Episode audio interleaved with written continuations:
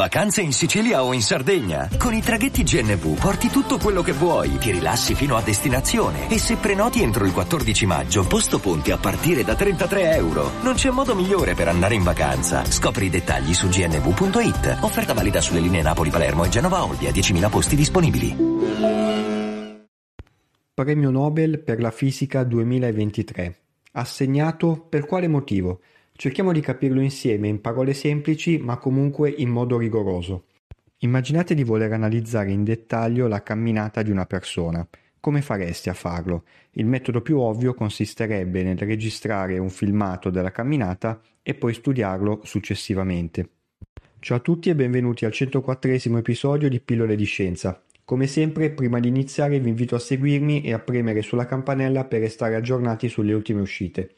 Come sapete sono anche sui social, Facebook, Instagram e TikTok. Anche qui seguendomi potrete avere accesso ad articoli di approfondimento ma anche aggiornamenti sulle ultime uscite del podcast.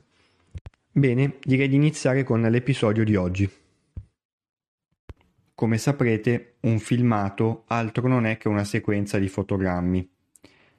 Più ci sono fotogrammi vicini tra loro, e più sarà possibile cogliere i dettagli della dinamica del movimento, ovvero ogni singolo gesto che porta a compiere una certa azione. A questo punto può sorgere subito una domanda.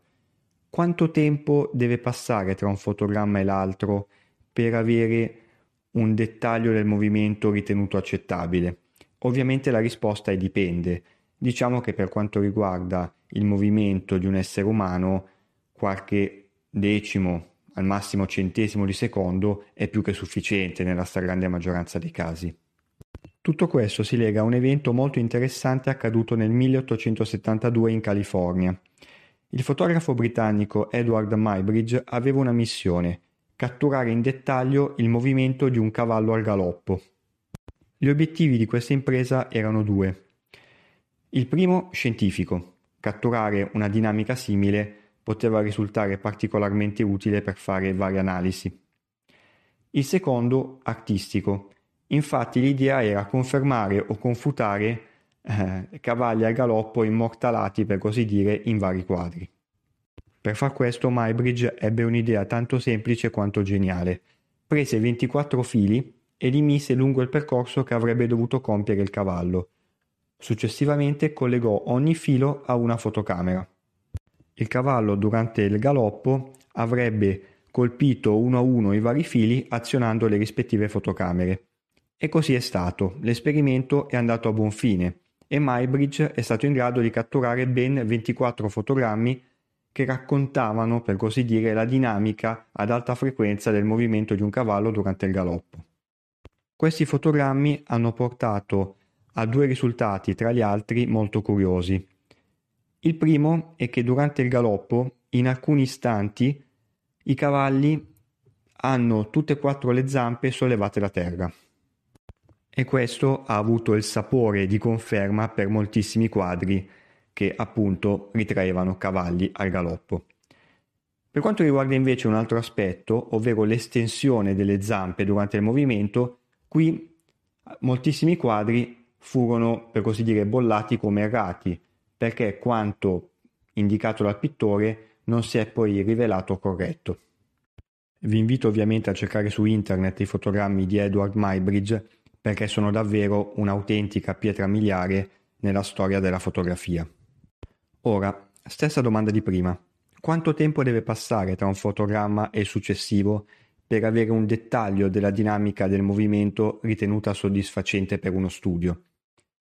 Sicuramente un cavallo al galoppo è più complesso di una persona che cammina, ma anche qui fotogrammi distanziati di centesimi di secondo rappresentano un ottimo compromesso.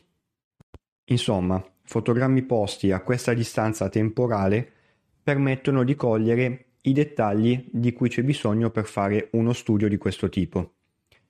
Quindi parliamo di una distanza dell'ordine di 10 alla meno 2 secondi, centesimi di secondo appunto. Passiamo ora a qualcosa di molto ma molto più piccolo, ovvero gli elettroni. Dovete sapere che si muovono con una rapidità pazzesca.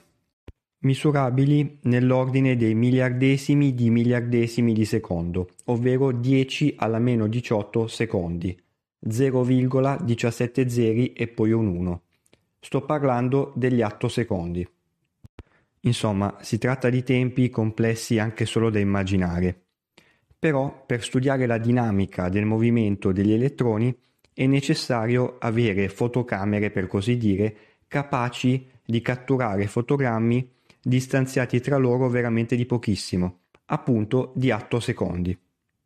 E qui è utile fare un passo indietro, o comunque parlare di tutto questo un pochino a un livello più alto. In vari episodi del podcast vi ho parlato dell'importanza della modellistica, ovvero creare un modello matematico di un certo esperimento fisico o comunque di ciò che si vede. Nel 1921 Albert Einstein vince il premio Nobel per i suoi studi sull'effetto fotoelettrico. Senza entrare nei dettagli fisici, di cosa si tratta? Sostanzialmente Einstein ci ha detto che quando un metallo viene colpito da un fotone emette un elettrone. Parlando al plurale, quando la luce o comunque una radiazione elettromagnetica colpisce un metallo vengono emessi elettroni. La condizione necessaria affinché ciò avvenga è che la radiazione abbia una frequenza maggiore di un certo valore soglia per il metallo colpito. Tralasciando i fotoni e i vari effetti quantistici particolarmente affascinanti, ci sono vari episodi di questo podcast a cui vi rimando qualora abbiate interesse, la cosa che mi preme sottolineare qui è la seguente. Emissione di elettroni. Ok, ma quanto tempo ci mettono a uscire dagli atomi? e che percorso compiono.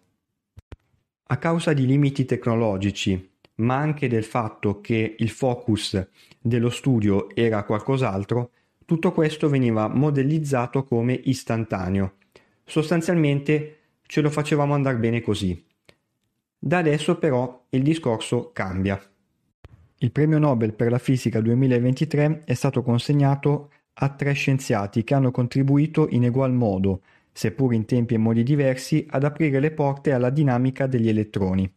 Nel 1987 Anne Lullier, che tra parentesi è la quinta donna ad essere stata premiata col Nobel per la fisica, fa un esperimento che si rivela decisivo per tutto questo. Colpisce, per così dire, un gas nobile con un laser, che altro non è che un'onda elettromagnetica ad alta frequenza. Come effetto del laser sul gas Nota questo. Il gas si ionizza, ovvero perde elettroni. Successivamente viene condotto un secondo step dell'esperimento, ovvero viene invertita l'intensità del laser e viene nuovamente puntato sul gas. Questo fa sì che gli elettroni tornino indietro, ovvero al gas. Addirittura in alcuni casi sembrerebbe che gli elettroni tornino esattamente negli stessi atomi da cui si sarebbero staccati. L'atomo, assorbendo nuovamente l'elettrone eh, con sé, emette un fotone.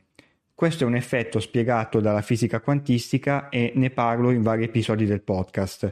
Qualora vi interessi il tema vi consiglio di iniziare proprio dall'episodio che si intitola Fisica quantistica. Lavorando sulla frequenza del laser in generale su un'architettura ingegneristica per costruire un apparato per fare tutto questo, è possibile ottenere impulsi di luce, quindi fotoni che vengono emessi in modo molto ravvicinato tra loro.